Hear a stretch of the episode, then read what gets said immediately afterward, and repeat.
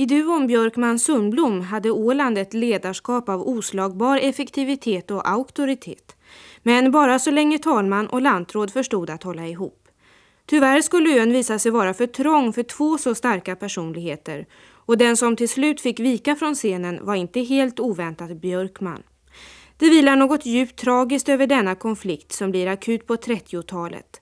Antingen man så ser den ur landskapets eller ur de enskilda aktörernas synvinkel. Det citatet är hämtat ur Johannes Salminens bok Ålandskungen. Och det är väl det här som vi kanske mest minns av Carl Björkman idag. Att det var han som ville befästa Åland och som för den åsiktens skull tvingades avgå från sin lantrådspost 1938.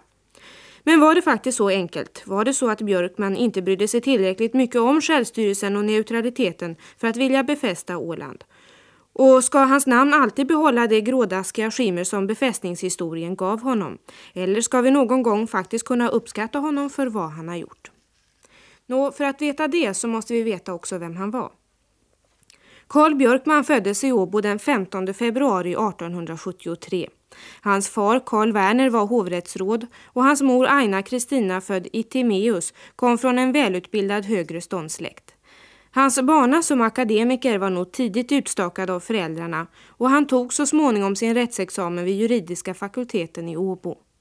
Till Åland kom han i början av 1900-talet där han först installerades som kronolänsman i Föglö 1902. Vad som drog honom hit är kanske svårt att säga om. Naturligtvis arbetet, men också den miljö han erbjöds här. Björkman var nämligen en hängiven seglare och älskade den åländska skärgården. Han var förstås därför medlem i Ålands segelsällskap och blev 1905 kommodor i sällskapet. Och 1920 blev han hedersledamot av OSS. Och det var faktiskt sjön och seglingen som förde honom samman med Julius Sundblom som då var obekant för Björkman den första gången. De träffades vid en middag med Ålands segelsällskap 1903 och från det mötet berättar Björkman så här i sina memoarer. Det var stor festmiddag i Mariehamn någon dag i medlet av juli 1903. Programmet för segelveckan hade genomseglats och nu försiggick prisutdelning i förening med allmän middag för seglarna. De obligatoriska talen hade också programenligt hållits. Jag satt med min besättning och lyssnade förstrött till de olika talen som inte skilde sig från det som tidigare segelveckor avhållits i Helsingfors och i Sandhamn och som därför erbjöd jämförelsevis lite av intresse.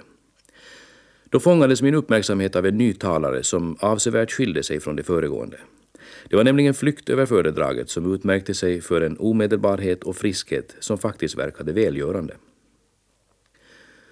På förfrågan om vem talaren var upplystes jag om att det var redaktören för tidningen Åland, den då ännu jämförelsevis okända Julius Sundblom. Sedermera bekantade jag mig personligt med Sundblom och framförde min fägnad att föreningen blivit på ett så utmärkt sätt representerad under middagen. Vi skildes åt för att inte återses förrän cirka två år därefter, emedan Sundblom några veckor senare träffades av landsförvisning. Från Föglö bevakade han inte bara kronans intressen som länsman. Han var redan på ett tidigt stadium motståndsman i den rörelse som arbetade emot den ryska regimen i landet. Och från Föglö såg han till att den underjordiska tidskriften Fria ord spreds över landet. I Föglö hade han sin verksamhet och där bodde han också med sin första hustru Agnes Dalin. Men 1910 fick han en ny tjänst som ordningsman i Mariehamn, en tjänst som väl idag kan jämföras med borgmästare. Och då flyttade han till stan förstås. Här kom han nu i kontakt med bland andra bonden Johannes Eriksson och Johan Jansson, bägge från Finström, och de unga studenter som var med i den så kallade jägarrörelsen. Och i den här kretsen av aktiva motståndare till såväl den ryska staten som till ett Åland under Finlands suveränitet blev Karl Björkman dess intellektuelle ledare. Men hur var denne man som person, Mats Drejer? Han var ju en eh, ämbetsmannatyp, eh, eh kom från en eh, etablerad släkt eh, i riket eh, och mm, var ju naturligtvis motståndsman då mm, redan före Ålandsfrågan kom till. Han var ju bland annat en, såsom länsman i Föglen en, eh, skicklig överbringare av, av den underjordiska tidskriften Fria ord till Finland. Eh, lite eh, kanske sträv och höll avstånd till den stora mängden men den som en gång tillvann sig hans förtroende så hade det nog, han var definitivt hederlig och som hederliga människor var han också mycket godtrogen. Han gick lätt i fällor som skickliga politiker la ut.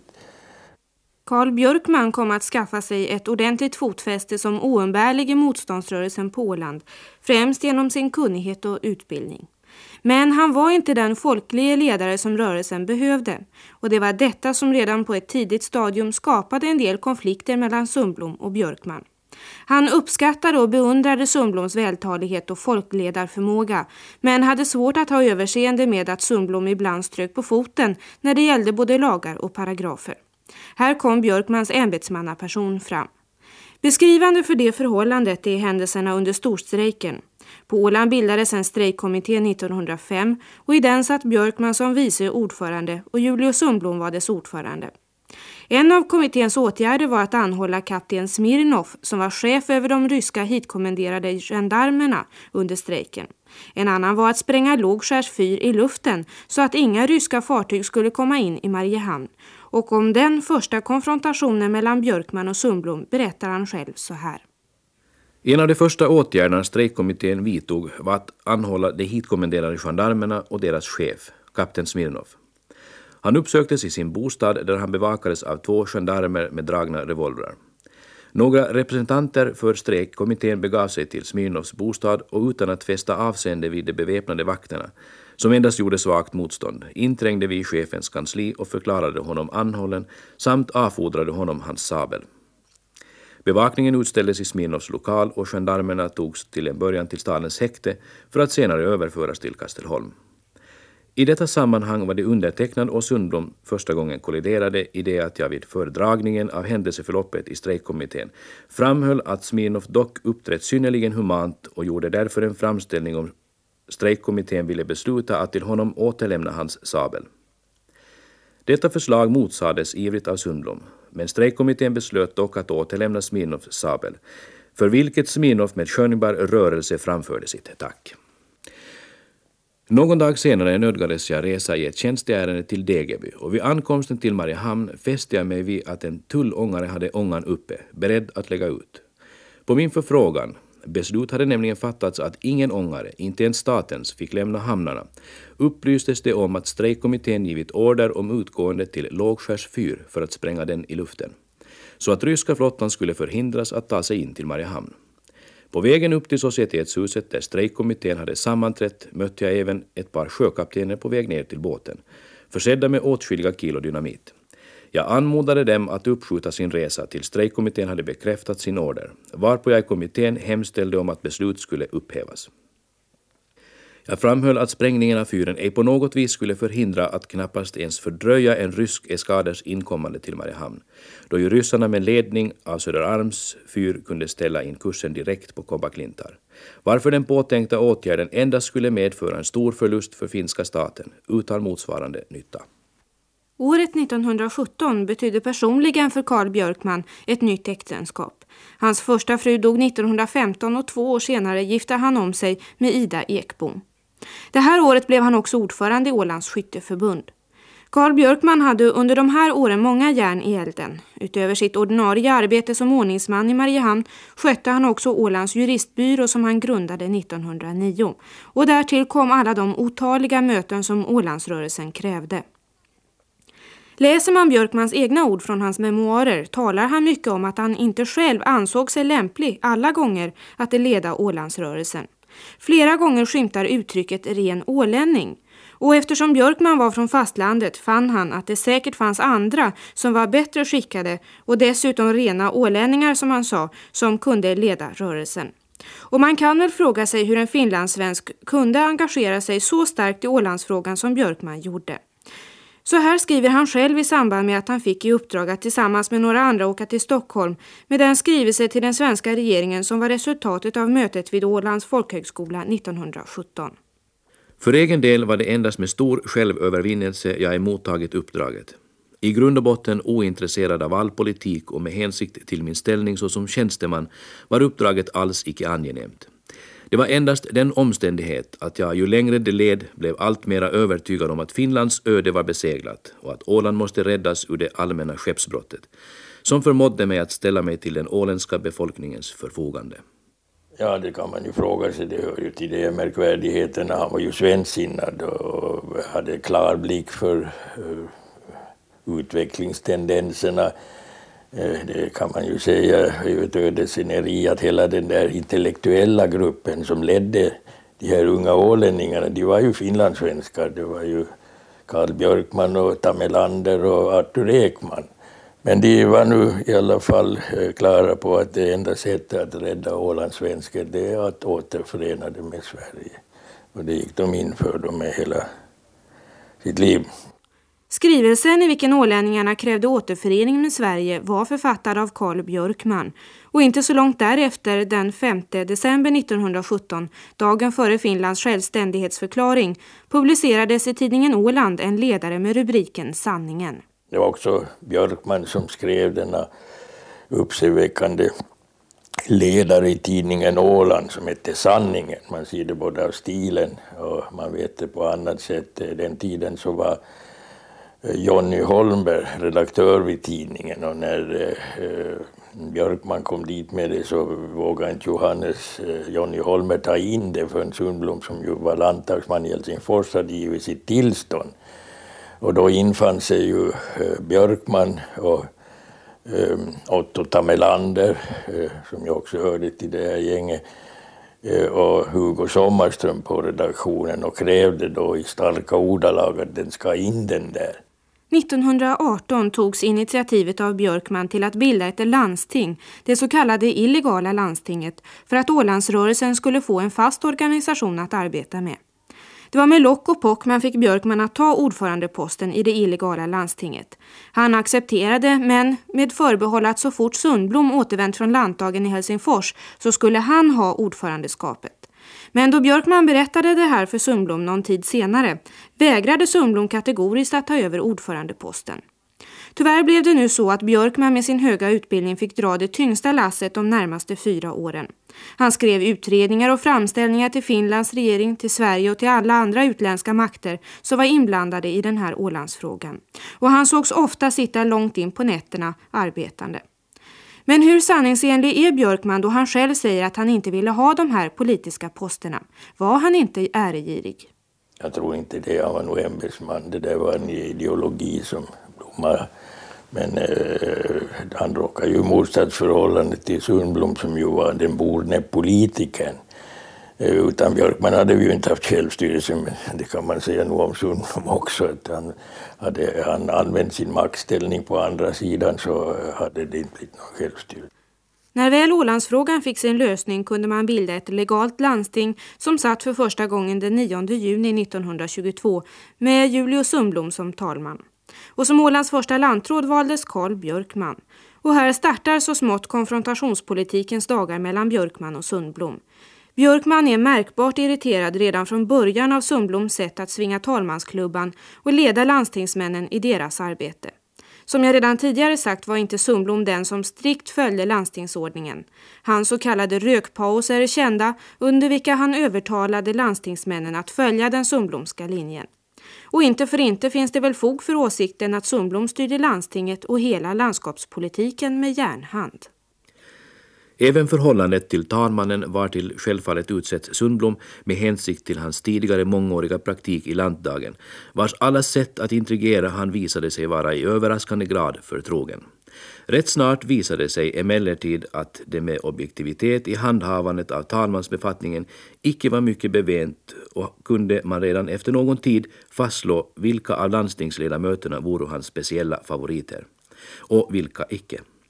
Mellan talmannen och lantrådet rådde att börja med och under ett par års tid, så vitt jag kan erinra mig, ett korrekt om än något kyligt förhållande, då jag under föregående års samarbete hade lärt mig känna hans natur i botten. Någon vänskap oss emellan kunde det för ty icke bliva fråga om. Därtill vore vi alltför olika.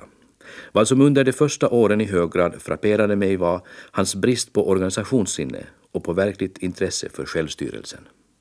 En rad dispyter inträffade under de här första åren och anklagelserna mot Björkman blev intensivare i början av 30-talet. I sina memoarer ägnar Björkman mycket tid åt att förklara sig och man får väl se antagonismen mellan Björkman och Sundblom som ett motsatsförhållande mellan ämbetsmannen som vill göra sin plikt och en mer känslofylld landstingsförsamling ledd av Sundblom. Därtill kom ju det faktum att talmannen hade ytterligare ett forum att använda emot lantrådet. Genom tidningen Åland fördes en viss antipropaganda mot Björkman som han själv uppfattade saken. Första storkonflikten i landstinget kom 1933. 1933 eh, när Åland fick eh, eh, de så kallade vederlagsmedlen, det var halva grundskatten som hade avskaffats i riket och alltså inte kunde uppbäras här på Åland heller. Det var 150 000 mark. Landskapsnämnden gjorde upp en budget och skickade in den till landstinget och den vägrade talmännen att föredra under motivering att det här är landstingets ensak. Och Björkman protesterade ju och sa att landstinget är ju den eh, lagstiftande och beviljande församlingen men de kan ju inte förvalta, de kan ju inte själv göra upp en budget för det är ju till just i vårt system att förhindra impulsbeslut och sådant som ju lätt uppkommer. Näsa alltså, Sundblom, så vi skickade till lagutskottet och där var ju Rotberg ordförande då och lagutskottet var enhälligt om att nej, det där är landstingets ensak. De hade samma åsikt som talmannen som vanligt. Eh, och då var det ju bekymmersamt för lantrådet. Han måste kalla på experter. Det var väl då åtminstone den av Björksten som ju var, var professor i förvaltningsrätt. Men andra var, minns jag inte, de kom med ett ordentligt utlåtande att det där går ju inte att, att, att landstinget förvaltar. Därför hade ju landskapsstyrelsen de ska utreda varje fråga förrän den kommer i till detaljbehandling i landstinget. Då kan de avböja den eller höja anslag eller sänka men de kan inte själva förvalta och så blev det ju ändrat sedan. Men det där lämnar ju kvar naturligtvis en bitterhet som sedan tog sig andra uttryck också och blev långvarigt. Två år senare, torsdagen den 21 februari, utsattes Carl Björkman för ett attentat som kunde kostat honom livet. Han fick på dagen besök av en yngre herre, Runar Mattsson, som var son till landstingsmannen Theodor Mattsson från Jomala. Runar Mattsson var berusad och förbaskad för att Björkman vägrat hans far tillträde till landskapsnämnden.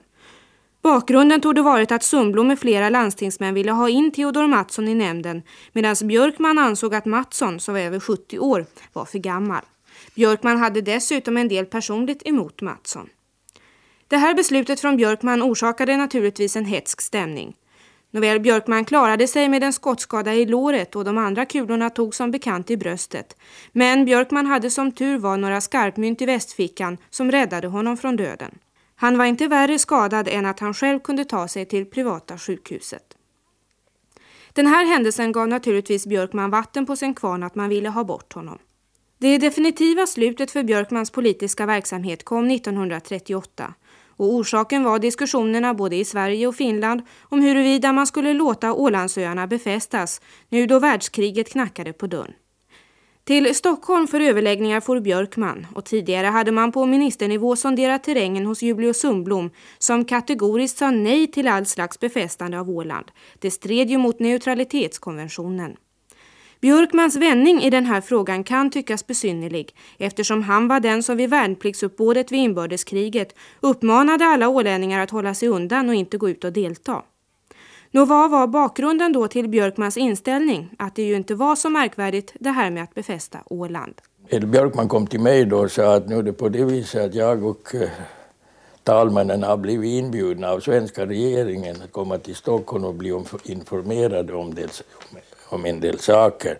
Jag föreställer mig att det gäller den här eh, frågan om Ålands befästande och värnplikt och sådant. Eh, det hade ju visserligen dementerats både i Sverige och Finland men det betyder ju ingenting i sådana här sammanhang. Men jag anser att eh, Åland har en sån ställning att vi är skyldiga att höra på när svenska regeringen bjuder in oss. Och då ska vi komma ihåg att just den där tiden hade Mannerheim skickat Paasikivi till Stockholm som var finsk minister i Stockholm den där tiden.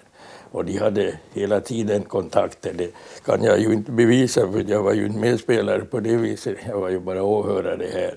Men Björkman och jag sammanträffade då på eh, restaurang Rosenbad med eh, justitieminister KG Westman som var den starke mannen i regeringen den tiden och, och högerpartiets ordförande Gösta Bagge.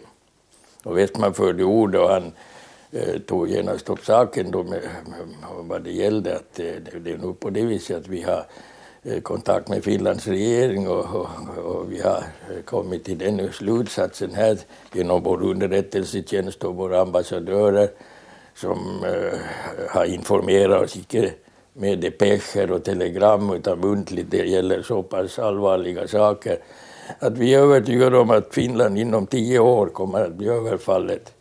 Och de har inte möjligheter att eh, försvara sig. Och, och de vill engagera Sverige också. Och, och, och, men, eh, och vi har gått med på att eh, skicka över 6 500 man markstridskrafter till Åland och flyg och flotta. Och, ja, Jesus, ni råkar ju krig med Sovjetunionen ni också. Ja, det, den risken finns, sa Westman, men eh, vi, vi räknar inte med den möjligheten. I det här eh, eh, eh, avtalet som vi håller på att utarbeta så ingår det också ett förslag att ålänningarna då inom i en begränsad tid, alltså inom tio år, ska göra värnplikt för hembygdens försvar därför att Finland kommer att behöva sina soldater på annat håll. Och, och ja, men som Björkman, kan vi ju springa med bössor där på Åland om neutralitetskonventionen inte ändrar. Ja, just det, men ni kan ju gå med på, på, på det här för att Finland är nu villigt att ge åt er nästan vad som helst i fråga om en utvidgad självstyrelse mot denna värnplikt. Ja, och Björkman blev ju så småningom övertygad och, och jag kommer särskilt ihåg eh, det här leendet hos minister Westman som sa att ja, men, herr Landtråd, ni måste förstå eh, om Sverige en gång skickar 6500 man, eh, soldater över till Åland och ikläder sig dessa, dessa, eh, dessa risker så betyder det någonting. Svenska soldater till Åland och hemvärnsplikt för ålänningarna i utbyte mot en utökad självstyrelse. Det var alltså den morot som fick Björkman att vända på klacken i befästningsfrågan. Om det erbjudandet var också Sundblom informerad men han vidhöll sitt nej till befästning av landskapet. Björkman återvände alltså hem till Åland övertygad om att den här lösningen var den bästa under rådande krigshot. Och som arena för sina åsikters förfäktande valde han Godby den 12 juni då minnesmonumentet över de stupade i slaget vid Godby 1918 skulle avtäckas. I sitt tal blickade Björkman tillbaka genom historien och pekade på ålänningarnas kamp för sitt örike. Inte heller idag vill ungdomen dra sig undan sin andel i ögruppens försvar, menade han, och han efterlyste också en ledare för den åländska ungdomen. Slutklämmen i hans tal var direkt riktad till Julius Sundblom. Det är min fullkomliga övertygelse att Nordmannaandan och dådkraften det är oaktat fortfarande oförminskat leva kvar på Åland och att ålänningen så som förr är beredd att i vidrigt fall med livet som insats försvara sin hembygd. Men för att kunna fylla denna uppgift är Ålands befolkning i behov av en ledare med Arens och Gumerus resning, samt med sinne för realiteterna i det för tiden rådande världsläget och dess konsekvenser. En sådan ledare skall tvivelsutan ånyo träda fram. I sina memoarer tycks Björkman förvånad över hur det här talet i Godby uppfattades. Men med bakgrund av att ålänningarna alltid kämpat mot militarisering var det väl inte konstigt att hans uttalanden kom som en kalldusch för många. Samme man som manat unga pojkar att hålla sig borta från värnpliktsuppbåd står nu 20 år senare och talar om behovet att låta Ålandsöarna befästas. Och i schismen mellan Sundblom och Björkman var inte Sundblom sen att dra fördel av hans tal. Det här var klavertrampet som många gått och väntat på och ett felsteg där han miste förtroendet hos människor som tidigare stått på hans sida. Då 1938 på försommaren monumentet över striderna vid Godby 1918 avtäcktes och jag landskapets vägnar emottog detsamma i landskapets vård tog jag med anledning påminna därom att landskapets inbyggare ingalunda vore så fega som en del av den finskspråkiga tidningspressen ville påstå, utan att befolkningen bevisat sitt mod och sin försvarsvilja genom sitt fördrivande av ryssarna 1808 och genom sitt deltagande i striderna om Boxö befästningar. Vid högtidligheten närvar även talmannen och en del landstingsmän och vice talmannen i landstinget har för mig omtalat att då jag kom till denna punkt i mitt tal, talmannen vars närmaste man, nämligen min efterträdare i ämbetet, växlade förståelsefulla blickar och knyckte varandra i ärmarna. Någon aning om att härifrån Ålens synpunkt sett någonting förgripligt har sagt kunde jag ej ha. Eftersom landstinget redan vid sin första session 1922 lämnade i uppdrag åt mig och landskapsnämnden att uppgöra förslag till reglemente för Åländsk skyddsvakt, vilket dock icke kom till stånd till följd av Ålandstraktatens bestämmelser. Björkman drog alltså den kortare stickan i dragkampen med Sundblom. Och så här efteråt när vi har facit till historiens gång var det väl ändå lyckligt att det gick som det gick. Att Ålandsöarna fick vara i fred. Det var emellertid en bitter Karl Björkman som fick ta avsked från sin post som lantråd. En röstning i landstinget om hans avsättning slutade 22 mot 7. Och bland de som fortfarande stod på Björkmans sida var Fanny Sundström. 17 år hade han ägnat åt Ålandsrörelsen och senare att leda det självstyrda landskapet Åland som lantråd. Nu glömdes han bort och godbytalet och dispyterna kom att bli något man generat drog sig för att dra fram i dagsljuset igen. Men vad gjorde han då under de återstående tio åren? Ja, det gjorde han ingenting. Björk han eh, läste väl, han var ju en högt bildad man. Det är ju ovanligt här på Åland. Han hade ju bibliotek. Hans hobby var ju, var ju eh, kanske krig och sjöfart. Han konstruerade ju själv båtar. Han hade ett eget varv. Han sålde ju båtar också.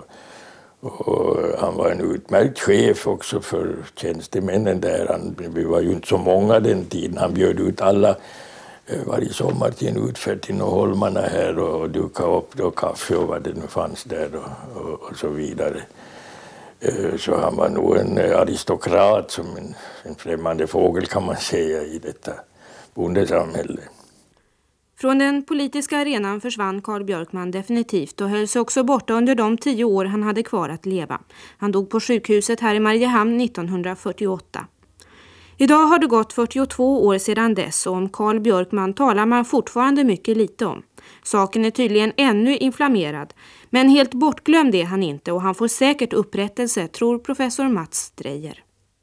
Jag är med helt bortglömd. Jag har ju skrivit om honom flera gånger och den kommer att eh, uppskattas i framtiden när man mera lugnt kan se på det här. Det är ju ännu lite, lite inflammerat och folk är nu inte upplysta om det där vad som faktiskt hände och vad som låg bakom det hela. Man vet ju att det var krig, det känner man ju till. Man känner till värnpliktsstrejken och man har väl en aning om att Björkman var ju inspirator till det som skedde då också.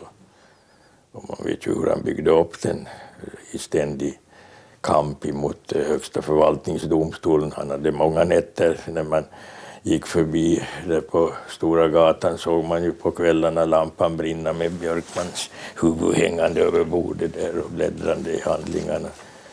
Eh, det var nog en, en ämbetsman av den verkligt gamla goda sorten.